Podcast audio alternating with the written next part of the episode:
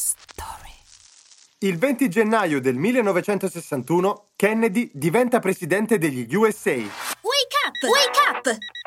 La tua sveglia quotidiana. Una storia, un avvenimento per farti iniziare la giornata con il piede giusto. Wake up! La data odierna è ormai tradizionalmente quella in cui ogni presidente statunitense prende possesso del suo ruolo dopo le elezioni. Nel 1961 toccò a JFK, il 35 presidente degli Stati Uniti d'America.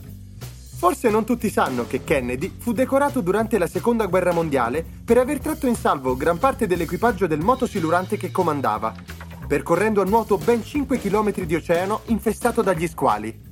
Il suo gesto gli donò sicuramente un ulteriore vantaggio quando si candidò alla presidenza.